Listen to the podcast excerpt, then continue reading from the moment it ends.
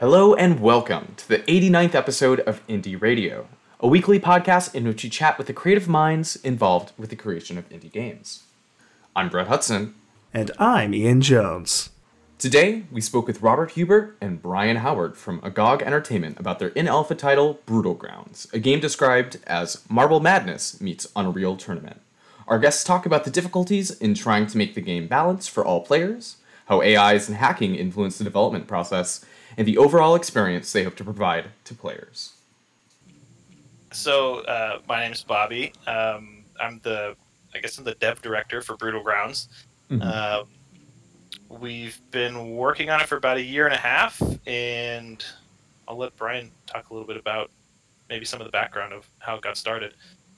Uh, yeah, so uh, I'm Brian Howard, and I'm from Canada. Um, I'm primarily a web developer, so I haven't really um, launched a title before. Um, but I kind of grew up doing a lot of uh, modding and stuff for like Unreal Tournament, Doom, Quake, stuff like that. Um, and yeah, I just I started this project probably I think it's been over two years ago, but I was just kind of doing it on my own, just testing out well, actually, I started with Unity. Um, Boo. Yeah, I mean, Unity was alright. The one thing that made me switch over to Unreal, though, was actually the. Uh, I just found like Unity's networking uh, stuff wasn't all there. Um, mm-hmm. So I switched over to Unreal, and yeah, I mean, like we used to play. So Bob and I and, and the other guys, uh, we used to play games all the time uh, back in the day and uh, so we're all just online buddies. Uh, oh, except I, mean, I do have um, uh, one of our team members is my close friend, but uh, he Brian was working on it for like yeah, like he said, probably started around you know two two two years ago or so. But then about a year and a half ago, um, my brother and him kind of got together online and started talking about just you know projects they've been working on and stuff, and we're sharing projects back and forth and it turns out my brother was working on a similar type of game at the same time and they're both like what? We need to just get together on this and actually uh, combine forces and so that's when brian got uh, my brother and i on board and i forget who uh, i know you were working with you know now we have uh, mike and trevor um, yeah. but you know yeah, i think so, they, they started around the same time as us or before us I'm not exactly sure. Yeah, so I was working on my own uh, for quite a while, uh, and then I started getting in touch with Mike again, and uh, he was just, you know, he had a lot of spare time, and uh, he's like, "Yo, we should make a game together." I'm like, "Sure, I'm working on one right now. If you want to help out." Um, so we, uh, yeah, so he started helping out, but then he kind of, you know, he was really busy at the time, and so. Um, by the time Bob and I and Peter uh, grouped up, I was just back to working on it by myself. Um, but then Mike came back. He's a he likes to bounce around, busy guy. yeah, but uh, yeah, it's it's been really cool to come together. Everybody, I mean, because there's there's two of us in Los Angeles, and then the other three are in Canada. Um, and then we picked up our our musician, the one who's doing all the composition stuff for the game, and he's doing like so much more than we even thought we were gonna get. And um, like he, he has all these really cool like kill streak sound effect stuff that you'll hear in there, but you have to be kind of good at the game to hear it because you have to get like ten kills in a row or something. You have to be up there. Um, but yeah, we met him. Um, actually, I met the the musician for the last Mortal Kombat game. He was at this like indie function at the last uh, E3 event, and we kind of snuck into that event. One of our friends like had a booth there, and he's like, "Just go there, and when you get to the door, tell me you don't have tickets, but give me your email address and like say that you should have tickets." so we did that, and we got in there. We're like wandering around, like, "Yeah, okay," and um, we were just talking to all the people. And at that time, we were just kind of like trying to get an idea of, of uh, you know who we might be able to get to join our team, or like how other people kind of built their team around you know certain uh, certain members and stuff, and um, we met him, and I was telling him about Brutal Grounds and like the different themes and kind of like how the game is put together, and you're you know you fight in all these different arenas that are based on different like um, you know imaginary places or whatever. So there'd be a lot of like musical freedom, and you can kind of do whatever you want. Um, he was like, dude, that sounds really awesome, but I'm pretty busy now with having done Mortal Kombat. And I was like, what? Because I was just looking at him doing this like indie game, and I was like, you just did Mortal Kombat? I was like, okay. Uh, and then, you know, didn't really think much of it later, but I messaged him on Facebook and stuff. I was like, hey, like, you know, it's great meeting you. If you know anybody that you think might work out for the for our game, like, let us know. And then he introduced us to Rory, and like Rory's stuff is just so it's it's so perfectly fitting. It's it it was awesome to get him on board. Um, but yeah, we've just all all six of us now just going pretty hard at it for about a year. About half a year was kind of like getting our feet wet and organizing and stuff, and and just playing the game and being like, yeah, this is cool. And then we got pretty serious. Yeah, it definitely started off as something like I didn't have planned ever finishing it. It was just kind of like me messing around, uh, just on my spare time, and yeah, I guess it wasn't really until like after we were we had been working together for a few months that I think we were all like, oh wait, we actually have something here. Like this is a a playable game now, and people want to play it, and uh, yeah, it's just kind of interesting how it turned into that. yeah, watching it unfold from kind of like I mean, it's it's still a passion project. I mean, mind you, we all have day jobs, so that kind of blows. But we, we, I think a lot of our motivation now has been like, you know, from seeing it turn into something that's like, uh, you know, pretty legit, even in its early stages, still um, has really lit that fire for us trying to like, you know, find funding. And now we've been applying to all sorts of different publishers and we have our pitch deck put together and we you know we we applied to uh, the epic mega grant and that was like Oh, a huge undertaking so that was really fun. It was a lot of work but, but it was fun. Um, so now we're just you know now i think a lot of our focus is getting the game to a state where like it's more i think we're focusing on having it be you know obviously more stable but having it be more and more presentable so that as we go into situations where we might be able to get like a you know a face to face or do a pitch deck or um, you know uh, some kind of like digital event or something we can people see it in a light that looks good because there was a, a long while where there was like you know i think the last time you guys played it there, there probably hasn't been too many changes but there was a while where when you died you just kind of died and you didn't really know or when the game ended you kind of didn't really know.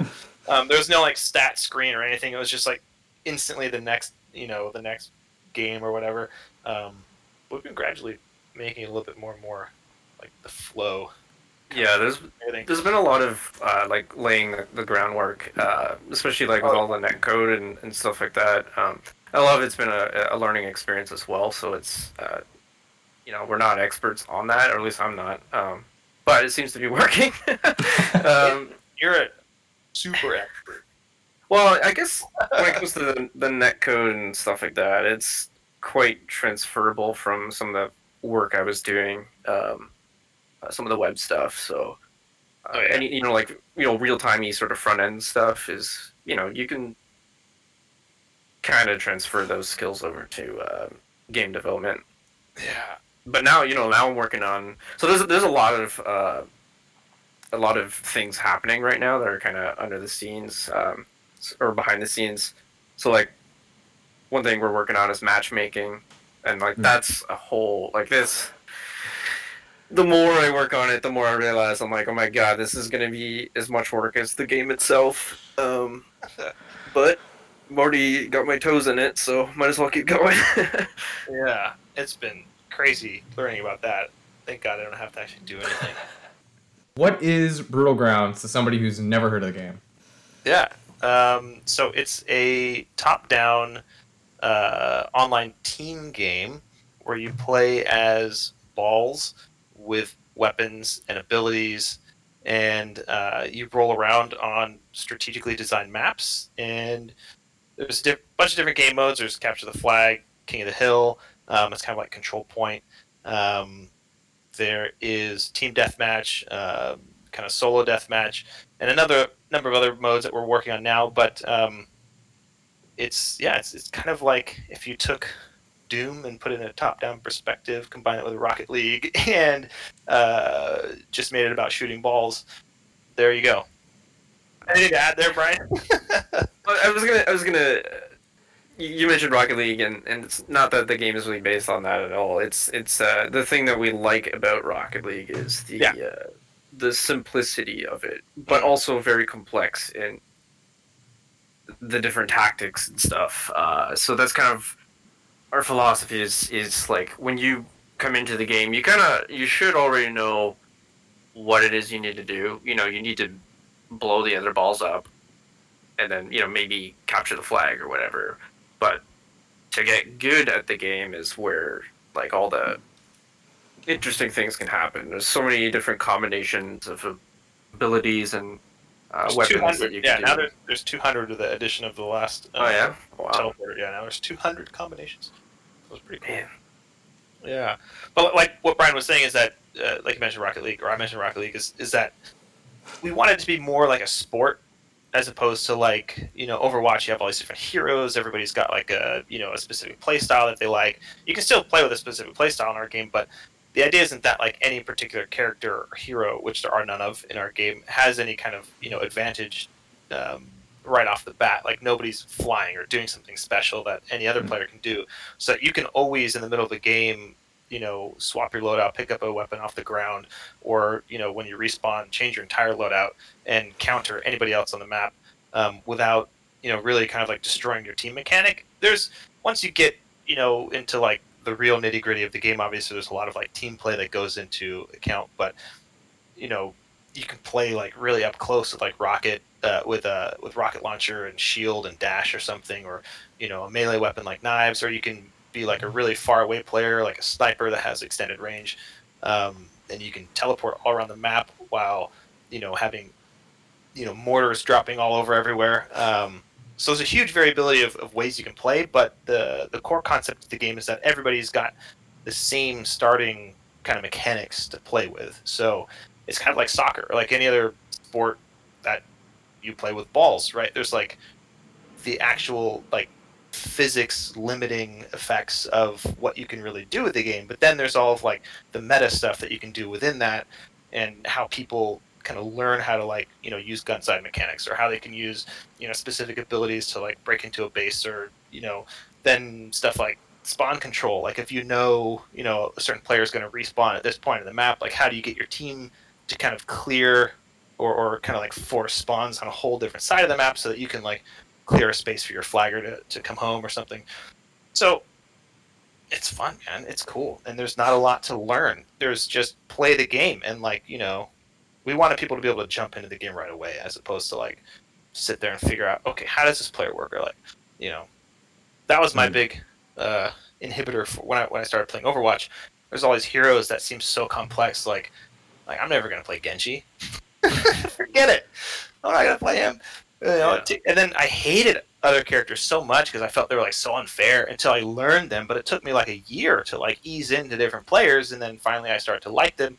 Which you know maybe that's good. Maybe a lot of people like you know doing it that way. But in our case, we wanted to keep it really simple at the at the onset, but then make kind of the skill ceiling pretty high so that as you learn you know each map where all the spawn points are kind of those team strategies when when people come together and play um, that's really where the game like shines i think So, like Trevor, Trevor's working on on bots and stuff, and Oh, you know, originally we weren't we weren't wanting to do that. We were just going to go. Let's just make it pure multiplayer. Um, yeah but yeah, and now we're like actually.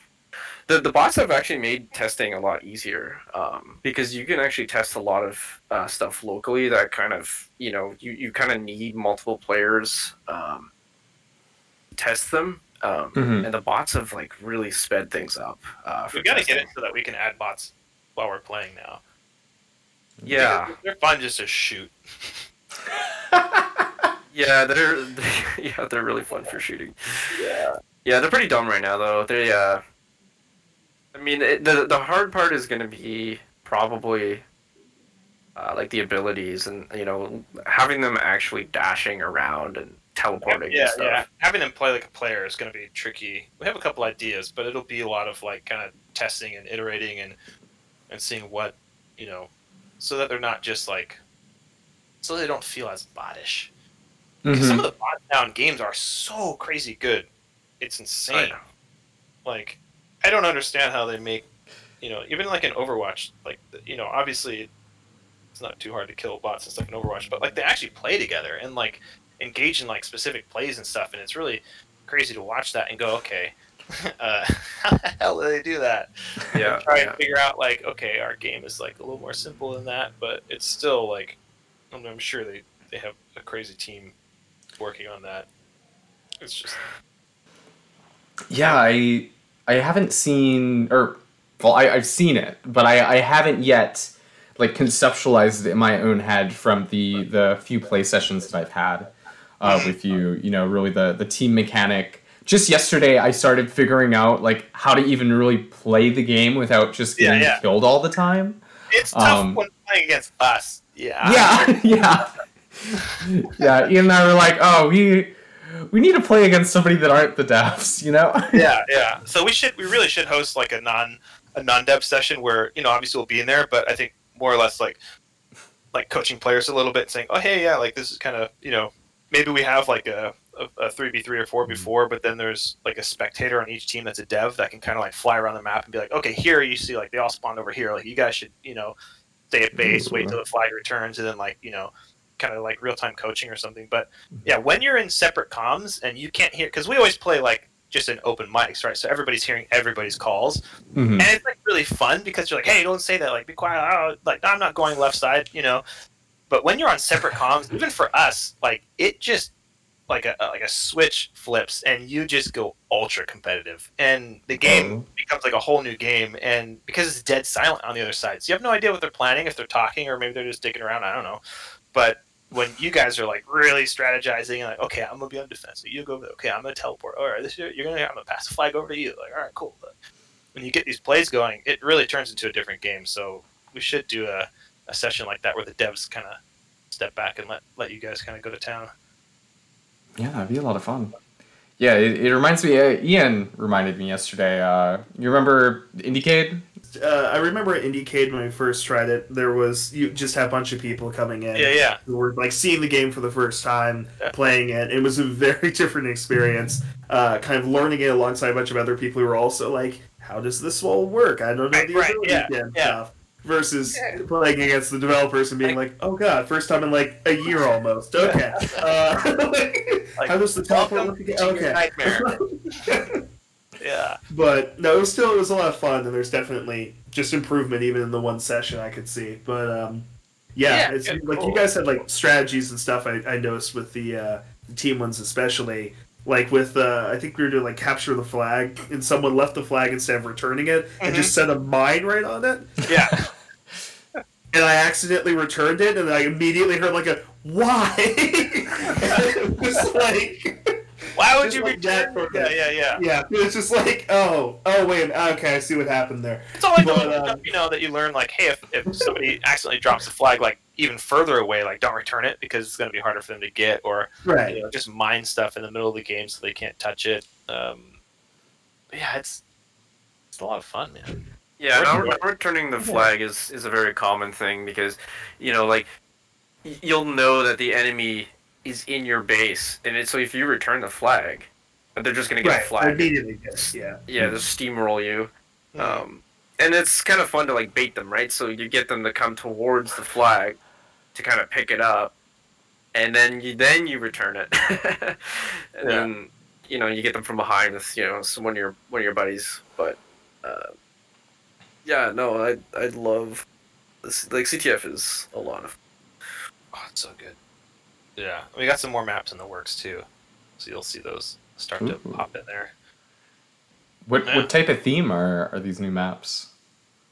Well, we haven't. We don't have. See, that's the thing. Mhm. So here's the thing. No, um, we've been working on getting an artist. So we've we hired a concept artist, and we haven't actually. I don't think we've actually posted any of the concept art yet. But the idea is that once the game's released, it'll probably release with with four or so. Uh, we call them like location themes. Okay. And that's basically like uh, kind of like how Overwatch or any other game really. There's like different locations you can play different game modes in, but each map, you know, is kind of like built out of that theme. but Mhm. it, it'll be like a different map, right? So that's kind of the idea is that we'll have these different themes, and one could be like temple ruins, one's like the you know future Egypt style that we have now.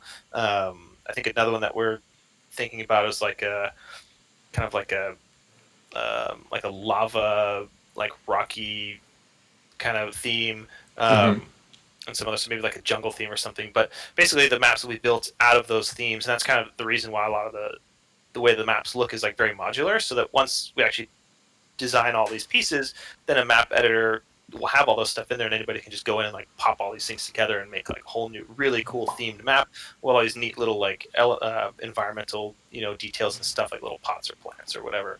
Um, but yeah, we have a really cool. Uh, it's kind of like a Mayan temple-ish theme, but it's more. It's kind of like a alien-y Mayan temple theme. So maybe we'll post some. Um, maybe yeah, we'll we're that uh, that concept art soon. yeah we, we we knew like we wanted it to be um, sort of like a jungle kind of ruins theme, but it was quite loose, and so the artist had a lot of freedom. Um, so this new theme is this sort of like temple that's kind of like floating in the sky, and there's like a mist coming through, and It's Um, super cool. Yeah. We'll yeah, share now we have to share it because we're talking about it. People are yeah, like, we definitely have to. about it. Now you can't even see it. Yeah, just I- like game. I I think there were two images of it in the press page you sent over. oh yeah, Um, true. Yeah, it is in there. So you guys have those. Yeah. So you Mhm. know what we're talking about. Yeah, feel Yeah. free to share. I remember looking at it going, ooh. Yeah, yeah. That's what the game will look like. Yeah, so all like yeah, we do have a like a, a Egypt sort of desert theme right now, but that's not like those are all placeholder art. So like we will have that theme, but it's gonna look uh, a lot more crisp and uh, and also one one issue that we have right now is that, or at least I find this is an issue, where the Mhm. Ground is like the contrast between the ground and the walls, in my opinion, is like not enough. So I find I find like I get lost sometimes, like Yeah, yeah. I, I around the walls and I think i'll kind of agree like the ground should be much more simple and, and, Yeah. and basic and stuff, and that way you can see you know all the particles and everything kind of pop out really nicely. Mhm. yeah, Yeah, a lot of a lot of readability passes. I think you know we'll be making. Actually, pretty. We've been talking about doing it. You know, sooner than later. Especially like when you're carrying the flag. Some people have a hard time because the flag has some glowing to it. So you're carrying the blue flag as a red player, and maybe the skin you've designed is a little purpley. And so there's a lot of stuff we need to tighten up there as far as you know restricting some of the team colors a little bit more. Um, and uh, and making the flag you know maybe not like glow onto the ball and do something Mhm. like a little ring around the player so you know what team they're on or a little bit more of an indication of you know who you're trying to kill Yeah, yeah. you want to know who you're trying to kill yeah. Yesterday, I one of my own players picked up the red flag. I was on blue team, and I tried shooting them because I saw a little red halo around them, and I was like, "Oh no, that's that's my player." yeah Yep. But thankfully, there's no friendly fire. yeah yeah i don't think yeah we never really thought about having friendly fire i don't think I think um Be awful. I think it'd be kind of fun to to have it at least as an option for for custom servers. There was another game i was watching um oh it was just just now at gdc one of the the pitches. I forget the name of the game but one of the devs they're working on a game and as they build out their online i don't know if they're doing true matchmaking or just like you know finding a game that has people in it. Um, but they have a funnel and you know if there's not enough players it just has bots automatically but i guess they were pretty happy with how the bots were working. I was, thought that was pretty cool.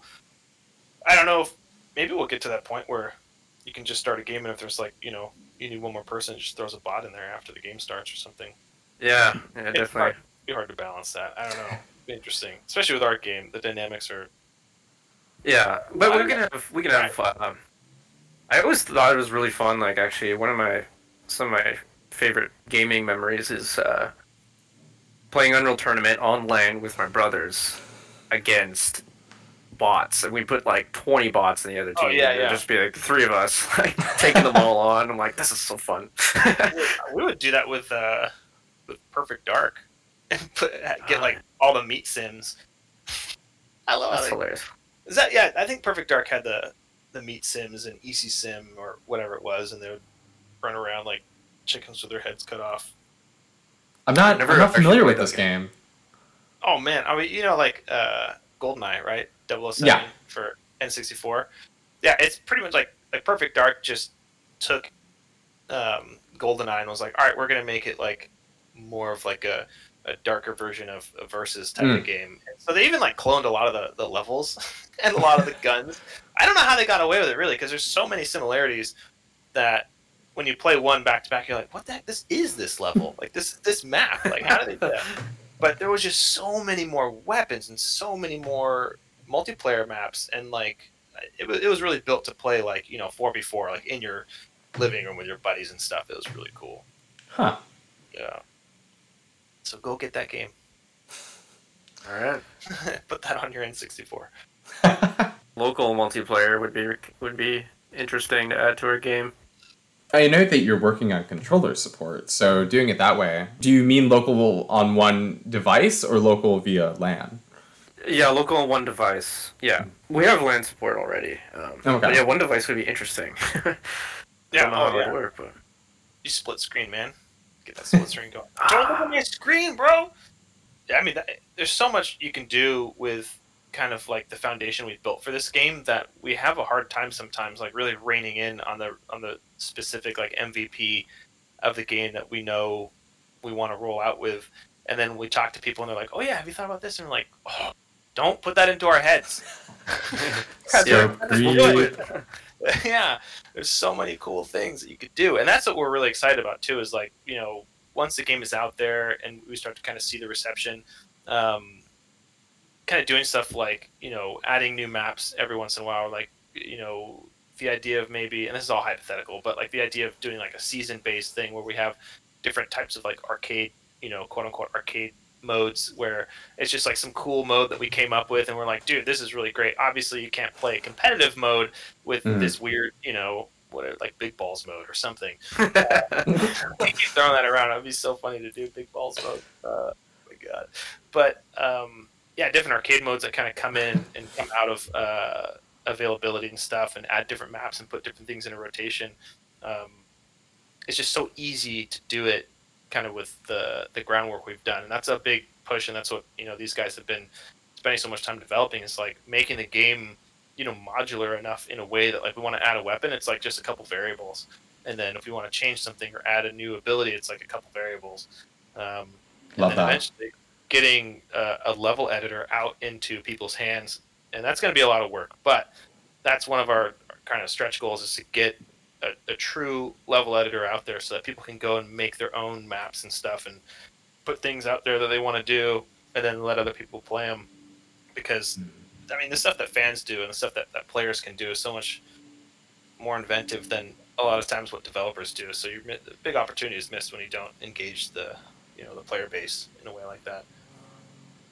Yeah, I mean, I, I agree. Like, I, I came from uh, a modding background, so that's I, I I loved that about Doom and Unreal.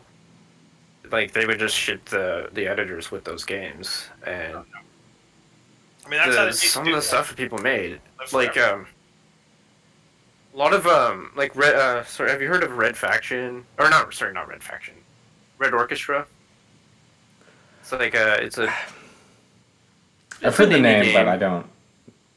It's uh, World War II, and uh, but it was a total convert. It was originally a total conversion mod for Unreal Tournament, but it's like this World War II like massive game, like kind of like Battlefield in a way.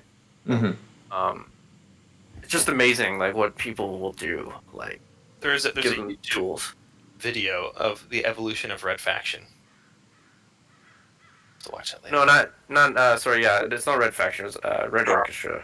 oh yeah that's right i'm retarded okay So many red games. You got Faction, Yeah. Orchestra, Dead Redemption. is there evolution Yeah, that's a good point. Eh? Actually, Red Faction was a good one though. With They the cool. I was sold on the- the little clip I watched just now. Oh, it's the destructible environments were amazing. Like you can blow up. Oh, actually, I got a lot of history on that game too. so that's one of my early games I grew up with with my brother. We, I'm, I'm not too proud of this moment, but it's hilarious. We figured out how to hack the game. It was actually really easy. Um, Do tell. everything was client sided, so you could just Oh. modify uh, a config value, and you just join a server, and now your rocket launcher can like blow up the entire map. Um, yeah, great. that that moment when you realize that you have that power and get to play with it and be like, how destructive can I be? Is so much fun. Yeah, yeah, End the game right now.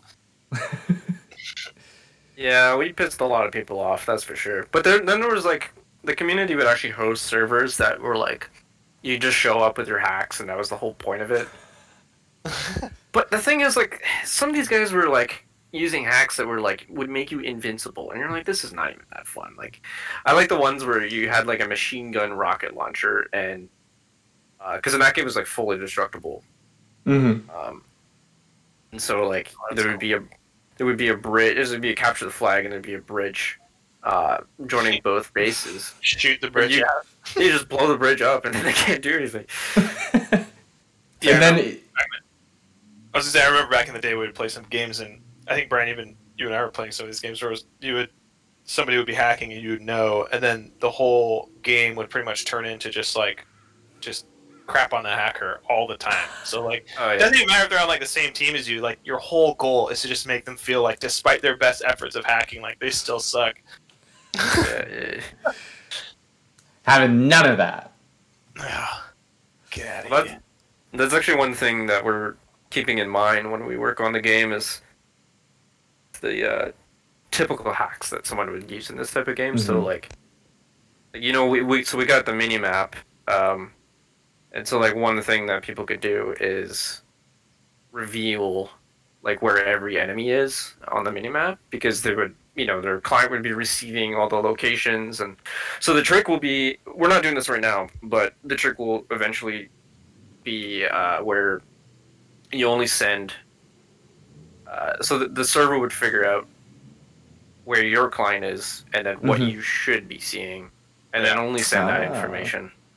Um, that's actually what uh, Valorant does, which is they did a whole blog post on it. It's really na- uh, really cool. Theirs is a lot more complicated because it's a FPS game hmm um, because you know, like in an FPS game, it, it could be all I see is your head, and so it still has to send that information.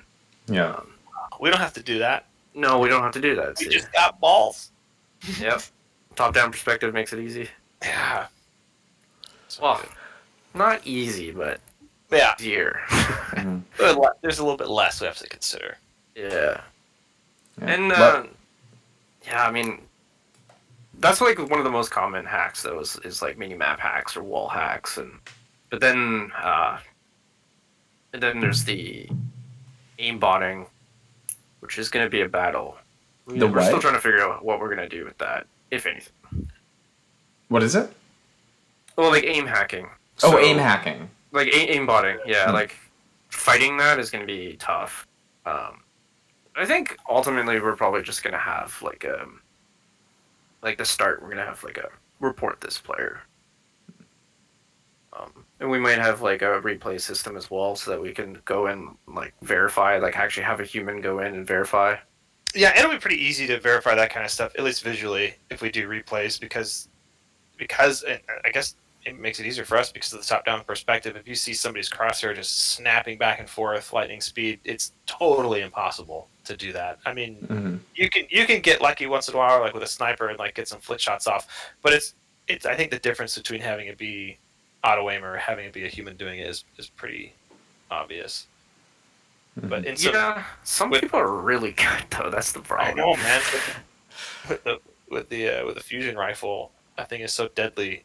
And, But Mhm. if something's just popping off, yeah it was how do you know? That's a good point, though. Actually, see, I want to have OpenAI's bot player a game. That'd Then we just stop playing. Be like, it's too hard. I can't go on anymore. I don't know. That would be cool though to get OpenAI to to do some stuff. Yeah, yeah. Oh, Brian, you want to you want to talk about kind of some of the future proofing and and and stuff that we're trying to do with with dedicated servers and and some of the Right.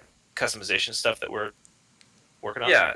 So, so one thing is, uh, yeah, we're gonna have a dedicated server that the community can download and, and host themselves, um, and that'll and so there there will be like a server browser, you know, just like when you played old school games, um, because I, I find that's quite important. Like, yeah, we're we're we're, we're trying to add uh, matchmaking and all that, but in the end, matchmaking is really expensive, Mhm. and so like if the game were to ever, I'm not that I sound a little defeatist here, but like if the game were to ever die, uh, it would kind of suck for the you know small community that's still playing it. So by having dedicated server tools there, um, the game should theoretically live forever as long as the master server is up. hmm But uh, that's to me that's always quite important. I find like a lot of games don't do that these days, and it's uh, kind of a pain. Yeah, I think it's a lot of effort on the developer's part to take that into consideration. You know, when you're trying to be scrappy, especially for real, really indie developers who are, you know, still working their day jobs and have to do this. It, that's a huge lift to kind of add that to your MVP, right? When you're just trying to get the game out in the first place, but to build this whole set of tools for the community so that, you know, in the case, like, like Brian said, you know, we don't make it, um, the community can still go and do whatever they want. They have the they have the, the dedicated server they'll have all these customizing tools so um, part of like how we're making everything compartmentalized is that so not only do we get the benefit of being able to use tools that you know we change a couple variables and we have a whole new weapon set or something all that stuff will be included in you know the dedicated servers you'll be able to change it so that machine guns do you know a thousand damage or whatever you want to do or like uh, uh, yeah, definitely expose a lot of uh, config stuff Yeah. that you know you can just edit a, a text file and change a lot of stuff, um, and then you know pair that with uh, custom levels and things like that. It, it could be really fun. oh it's gonna get crazy i can't wait for that stuff to happen because you're gonna jump Yeah. into your own game and be like what am i playing yeah. I made this game. I have no idea what's happening. Well, like I was saying last night, I'm like, I want, I want to make a game mode where every weapon is like a dual weapon, but we already have dual weapons. Then you just strap Like weapons, just shooting out the back. Quad Shooting weapons. Yeah, quad weapons. They- Those just do more damage. I don't know. Yeah. Hmm. But that's kind of the beauty of, of you know, the, the simplicity of the game is that pretty much the sky's the limit as far as you know what you want to do. Um, hmm That's why it's so fun to work on because we really do have to limit ourselves. I mean, if you could look inside of our massive Discord where we're all just like going nuts, coming up with stuff, like, uh, it's like we have to really, you know, stick to the plan. Yeah, there's a lot of uh, yeah scope, scope creep happening. That's for sure. Yeah, like I, I honestly thought that we would probably start on the matchmaking next year, but it, it seems like it's it's right right now. Like we're doing it right now, and I think it's a good time. Um, but it's So- definitely yeah. There's just a lot moving right now. It's uh, quite amazing to be honest that we're all doing this kind of on our spare time right now. Multiplayer is hard. Um, It is, man. Yeah, my my brother and I, our background is we we've released like six or seven uh, mobile titles for iOS over the last like you know eight years or something. Um, and so all of our stuff was just like very you know small screen size, like really limited in scope and like very specific you know gameplay and mechanics and everything. And um, but we didn't like strike it rich there, so. we're moving, moving on. It's too limiting, anyways. At the end of the day, like mobile games are great, but I mean, you know, send me all the hate mail you want. Like, I don't think playing COD on mobile is like where the most exciting gameplay is going to happen. Mhm. well, and that's the thing is, you know, there's some good games on mobile, but and that's the thing is, um, we're making a game that we want to play. So yeah, that's that's why like we're PC players, and that's the primary thing that we want to focus on. But we do we do also want to get so like you guys know like we're working on controller support, um, and so consoles is something we would love to do. Um, hmm you know like if the Oh, yeah. game becomes actually successful that's definitely something that we'll we will want to do because no, i man, think we'd be crazy not to Yeah, not only that, like you know, the game. I, we talk a lot about it being competitive and you know having a lot of support for for esports stuff. And as you guys have seen like the spectator controls and all the things you can do and how you can watch it's it's really like on par with a lot of the other games out there as far as like how easy it is to like navigate spectator camera controls around and stuff. Um, but despite our you know design direction towards competitive there's a lot of like times where we've just like sat back and kind of pay, played it casually too where we're not like going try hard on each other for two hours straight. Um, that to have it be like a twin stick shooter, kind of like chill mode, um, would be really fun. Like I would love to have it on a Switch. Carry that game around with me, twin stick shooter, and like everybody's, you know, because at that time the playing field's level, right? You know, so it's still competitive in that nature. But I think it's just it can also be like kind of like a fun, not so casual, but somewhere in the middle where, you know, it's still fun to watch balls explode into guts. Oh yeah, for sure. Also just casually roll around. yeah, for sure. It doesn't have to be a competitive game, um, and and that's kind of going back to the using bots and stuff. Like we can, if we have AI, like we can create, um, you know, like we talked about, sort of like a wave mode or like a Oh, yeah, zombie yeah. kind of Mhm. thing.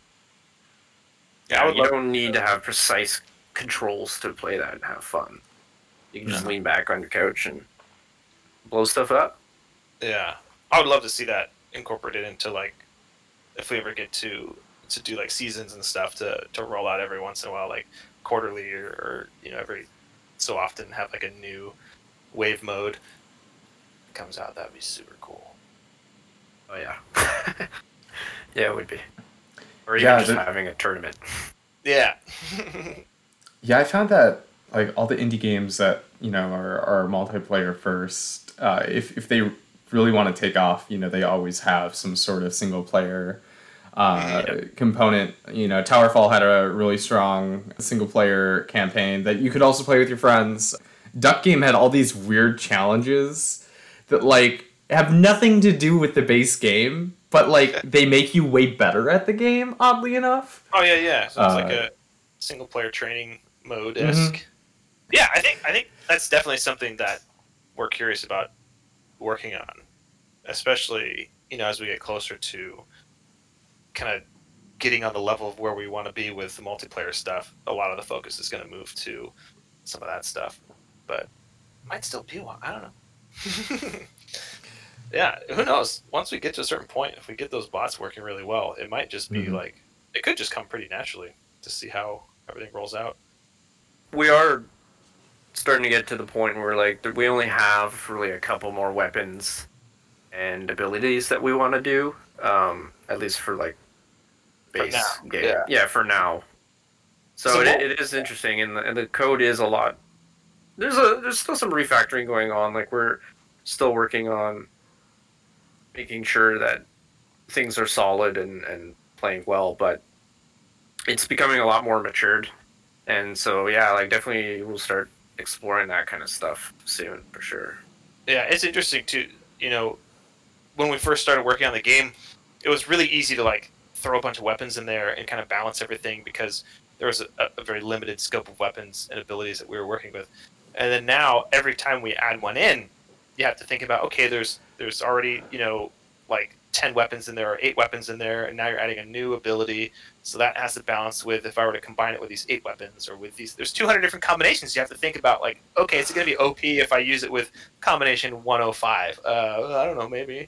And so you have to, you know, the next weapon you add in there is going to add like another, you know, 60 or so combinations that you have to think about. Like, okay, does that make somebody move too quickly, or does that give somebody the ability to see too much, or can they, you know, deal too much damage at a specific time? So now every weapon or ability we add in, we have to be much more careful about kind of the how we do it. But I think we've left some windows open, um, especially for like some different like shield abilities and so I think I, I think kind of the next wave of stuff is going to be abilities and, and secondaries and tools that we add that are more geared towards like the team play element because mostly Mhm. everything we have now is like you know fighting for yourself um, type of stuff. We added the the juice pack, which is a healing ability um, or healing secondary rather into the game. I don't know, maybe like six months ago already, and that kind of does change the dynamic in certain game modes because it really makes it so that you can heal your teammates and survive, like especially for a control point game. Um, if you have more health, you just win. so it's interesting to see how how those things have kind of worked their way into the game and kind of changed the meta. Teleport, we didn't know what to expect when we added that in, and it's just been super fun. Yeah, it's been. Uh, It's so fun Yeah. to see some of these plays happen where somebody just pops up and you're like, where the hell did you come from? Well, it's Yeah. kind of like when we added Dash um, way back. We added Dash, and I think it was Bob that started doing this, where he would get the shotgun and he would just dash and then point blank blow you up, and we're like, "Oh my god, this is amazing!" And so we, we all started doing it. Um, but then, like recently, we uh, acc- uh, someone accidentally uh, pushed in a change that like affected the uh, the cooldown on the dash, so that we have like a a period where you can't shoot that was increased by like I don't know, like 10 milliseconds and it just made that ability to like point blank shotgun somebody like way harder, like basically impossible. Impossible. It was impossible because you would basically just dash into somebody where you would normally shoot them, and then you would be a stink duck for like those ten milliseconds, and that person would then just be like, "Bye." just you would just be like, you're basically just delivering meat to that player. Yeah. Point. It's uh, interesting though how like the just a slight change in a value you can just throw off something entirely. That's crazy. Yeah.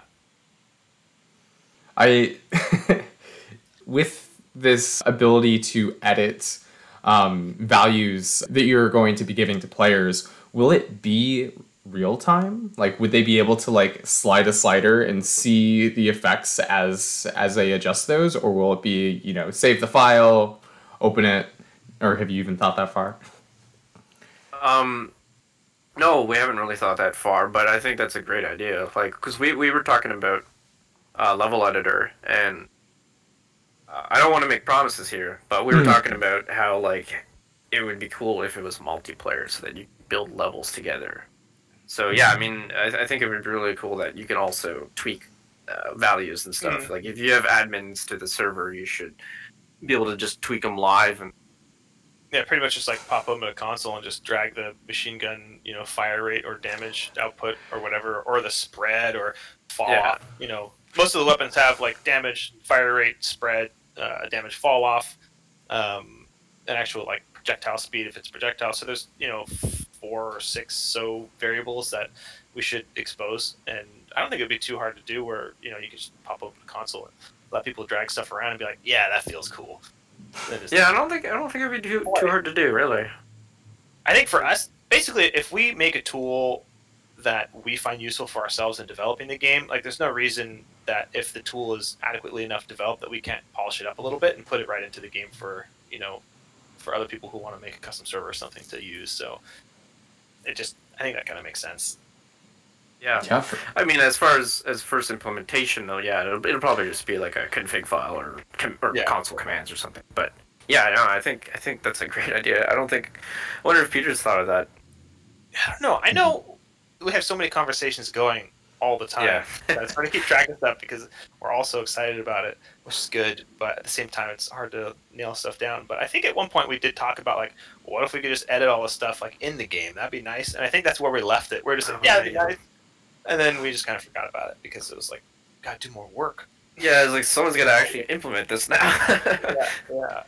Although we we're we're like halfway there, so like the, well, probably not halfway, but pretty much everything that we run in the code through like a hook first, so it like it checks to see if there is like a, a you know like a fire rate modifier or a damage modifier. Oh, that's right. These Yeah. functions are empty right now, um, but that's kind of where we'd, we would start hooking that stuff in there. So it's like, you know, all the all the weapon code is already designed to keep that in mind.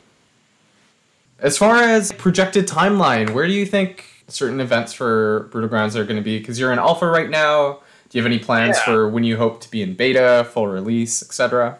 Yeah, I think I think beta is going to come you know, once we have matchmakers set up and running, Brian, correct me if I'm wrong there, um, but in combination with like getting proper um, a proper graphics pass. So before we like you know get it onto the platform that we'll eventually be releasing on, um, you know if we're going to do any kind of like early release or anything like that. Um, well, early release is a whole other monster, but yeah, beta or open beta, I think it needs the a proper um, graphics pass based on the concept art that we've been working with, and um, probably some like you know uh, like a particle pass or some some other stuff. But for the most part, like everything else is kind of in place. It's just a lot of like polish that we're working on. We spent a lot of time getting the core mechanics of the game really, really solid, so that as we went forward, we didn't have to like look back and fix a bunch of stuff. Um, so it wasn't like like we wanted to build, we wanted to make the game fun, even if you're just playing on like a blank, you know, box or something. Like the game is still engaging and fun. Um, Mhm. and so as we go forward, we're building, you know, bigger and better things, but on a really solid platform. But for yeah, beta access, I don't know. All those lines are kind of blurry. We didn't for a long time. We didn't even want people to like stream the game because we were so self conscious that like, oh, somebody's gonna see it and they're gonna be like, wow, that game doesn't look good enough or whatever. And then once we got it to IndieCade and people were like playing it, they were asking like, oh, a couple people were asking like, where can we buy it? And I'm like, what? This isn't out yet. Are you crazy? Um, but uh, yeah, so we've been. I think the more people that play it, and you know, the better kind of response we get from the public as we let more and more people in to to see it and play it. Now it's kind of like we have our Discord right on our Twitter page. So if you want to play it, like just click that link. You can fill out a key request, and we'll give you a key. Um, if you want to stream the game, that's totally open now, so people can stream it. Um, so I think it's just we're just gradually getting our feet wetter and wetter, and trying to see where the community kind of feels it's ready, kind of at the same time that we feel it's ready. But Mhm. uh, probably Yeah, we- like a, a hard, uh, sorry, like a hard timeline. I don't know. It's it's gonna come down to where we, how much we really put into it, because there's a lot of stuff we want to go in there. Yeah, it's really hard to say. I mean, yeah, because we're, we're doing this all in our spare time, so uh, it, there could be we could go like a week without ever touching code or the game, and because you know something going on at work or something like that. So it really makes it difficult. And also the mul- the like the whole matchmaking thing. Like none of us have ever, ever done anything like that. Um, so that's kind of like a uh, we don't know. We just don't know what Mm. that's gonna be like. I don't know if we need matchmaking for like a beta, but I think it would be a real nice to have Yeah, for sure. You're probably right. I don't think we need that either. I think we just need our the server stuff be um, just a little more polished so that people can find it easier. Like the server browser is, you know, makes more sense or whatever it is. But Yeah, I I definitely think though that that the uh, the whole art pass like we got there's a lot of work to be done there. Um, Yeah, I think that's probably the biggest hurdle right now. So if you're an artist and you think the game is cool, join us. yeah, for sure. What would be the best way for an artist to reach out to you? Discord? yeah, just tweet at us, jump on our Discord. Um, all of those things are monitored by by me and everybody, so we're there all the time. Fantastic. What's been the most surprising thing with having people in your Discord playing the game? You know, just having a community around it. Oh man, I think other than like the really obscure bugs that teach us we don't know shit every once in a while, um, those are surprising. There's been so much crazy stuff that people have been like, "Yeah, uh, have you ever played this on an ultra wide monitor?" Uh, no. Why? It's like here's a screenshot, and it's just like so bonkers. Or we had a a bug where if you played it on like a certain resolution, it was just like disco lights flashing for the whole game. We're like, Love that. how is that even a thing? Yeah. Uh, we've definitely been taught a lot about accessibility controls and options and a lot of stuff that we're going to start looking at it, implementing. Um, but just having people like ask us, hey, um, you know, can we use this as like a, uh, can we do a tournament with your game? We're like, whoa, hell yeah! Uh, what do you need to support that? Because we're 100%, you know, behind you. Um, and just having people give us really good suggestions and, but I think just watching people play and spectating and, and kind of watching stuff unfold and watching people learn, um, that's definitely maybe that's not the most surprising thing, but it's just I think surprising to me personally how rewarding it is to see that happen, um, kind of in real time. Um, but Brian, if you want to add anything, for sure. Yeah, no, I guess yeah. For me, it would be uh, you already mentioned the whole tournament thing. Like, there's a it's like it's a high school league that wants to do this, um, which is crazy that there's even high school like Yeah, esports surprising. teams. Where were they? Oh, a high school esports team? And yeah, a high school esports team. It's wild. That's I know. I'm like I'm I'm I'm jealous, man. dude. Right? That would Um, have changed my life as a high schooler. Yeah. Um, and then yeah, and then I guess the accessibility thing. I mean, that's something I've always had back in my head, but you know, someone was saying they were having trouble like seeing uh, reds. I think, um, which you know, we have an entire team that is a red team, so we need to fix that um, to make that easier for people Yeah. who are colorblind and stuff like that. Because it's it's one of those things that's like you, you, you think about and you're like ah, I'll just do that after and then you just keep saying that over and over, and but now we actually have people playing it, so it, I think this is the time to actually fix those issues. Yeah, yeah. I think for anybody working on a game, you know, I would say a big important thing is is think about accessibility options from the onset because that's going to affect how you build assets, how you build, you know, your 3D models, how you look at sound design, how you look at, you know, your UI and your HUD, how you deal with, especially for, for team games, how you deal with, you know, weapon pickups and, and how you identify the the opposing team and all of that stuff that that you know we've been thinking about it somewhat because it's a, a multiplayer game. There's a lot of like color and, and cues you have to pay attention to, but um, I think it's a big, it's a huge deal for for competitive level multiplayer games where you have to ensure that that, that nobody has a disadvantage. Mhm. Yeah. And another thing that we've we've been trying to keep in mind, although we haven't really come across this as as an issue yet, but uh, it's like multilingual stuff. So that's something that we're uh, keeping in mind as we go, at the localization and all that. Um, Yeah, that'll be interesting. But- yeah, I guess we're gonna have to see like, Voice lines yeah, do that. No. it's it's uh, yeah, it's a whole thing. But uh, Yeah. yeah, There is this master spreadsheet out there. I'm I don't remember where it is, but if if you search for it you can find it and it has like 200 common words or phrases in games translated to 50 different languages for you Oh, to just oh, nice. drop in your game. Um, and it, like a like an open source type of thing? So it's oh, that's really cool. Yeah, I, I think they might have closed editing at, at a certain point once it reached a certain uh, capacity, but yeah, you can contribute to it. Cool. It's really it's really nice. Yeah, that's actually yeah, we should look at that. hmm Because it, it would be cool to, to uh, get like people in Europe and stuff playing, um, or just anywhere in the world. But Mhm. um, we do have uh, like Mike is going to be going to UK, and so that's why I mentioned Europe. Like, if he's going to be in UK, and we're all in North America, we need a, a European uh, community. So, but it's a lot more Yeah. diverse there. Yeah. Yeah. Like visiting or moving? Moving. yeah. Uh, yeah, moving for work. Yep. Ah. So then you'll be in three different countries. yeah, we'll be all over the place. yeah. Can't stop us. We're taking over. We're everywhere. Every ground is going to be brutal. Yeah, man. Coming for you. Is there anything else that you want to chat about before we wrap this up? I don't know. I would just say, hey, man, come, come look at our Twitter. If the game looks cool, come play the game.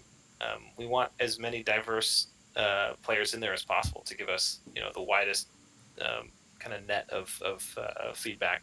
We're not shy to criticism, so we have uh, our Discord and and it's open for you to complain to. This weapon is way too OP. What the heck? Get good, bro. it's balanced. No, that's been our response so far. Yeah, So our Twitter handle is Brutal Grounds. yeah. So just one word. Hit us up. pretty much everything is just at Brutal Grounds. Yeah, we got lucky with that one. Yeah. yeah, it's great No, that that and, wasn't uh, taken.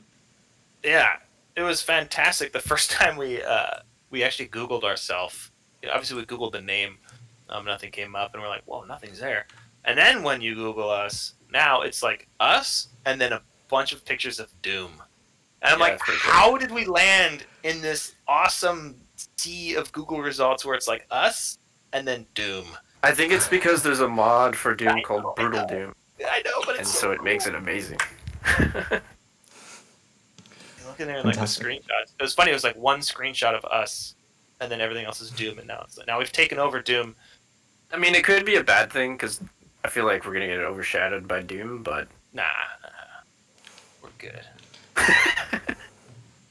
we got almost the first, uh, the first line, the first line, the first page. I guess we've already mentioned this, but yeah, we need an artist. So if you are an artist, um, preferably somebody who's in North America, just because of time. Um, but it's not really a requirement. Yeah, Yeah, like we we're, we're, we're looking for like an environmental artist, uh, somebody that we can get like actually in the level editor or in the engine, um, and uh, start replacing the the uh, the art that we currently have, and uh, making stuff look awesome. and we just got on. We just got uh, set up as a category that you can select and stream on on Twitch too. So that was a little bit of a mission, but we did it. Everything's there. you can stream us and uh, select us. Thank you both for coming on. Uh, this is a blast. Hey man, it was it was our pleasure for sure. We really appreciate the time you guys have given us, and we hope to see you on the battlefield. Yeah, Absolutely. definitely. Yeah, bring your Yes. friend. Thank you for listening in to episode 89 of Indie Radio. Indie Radio is recorded using Open Broadcaster software and edited with Audacity. You can find more of our shows on Google Podcasts, Apple Podcasts, and SoundCloud. Next week, we chat with PD and Daz from the Spriters Resource, a website dedicated to the collection, archival, and appreciation of materials from video games. Thank you again for listening, and we hope to see you then.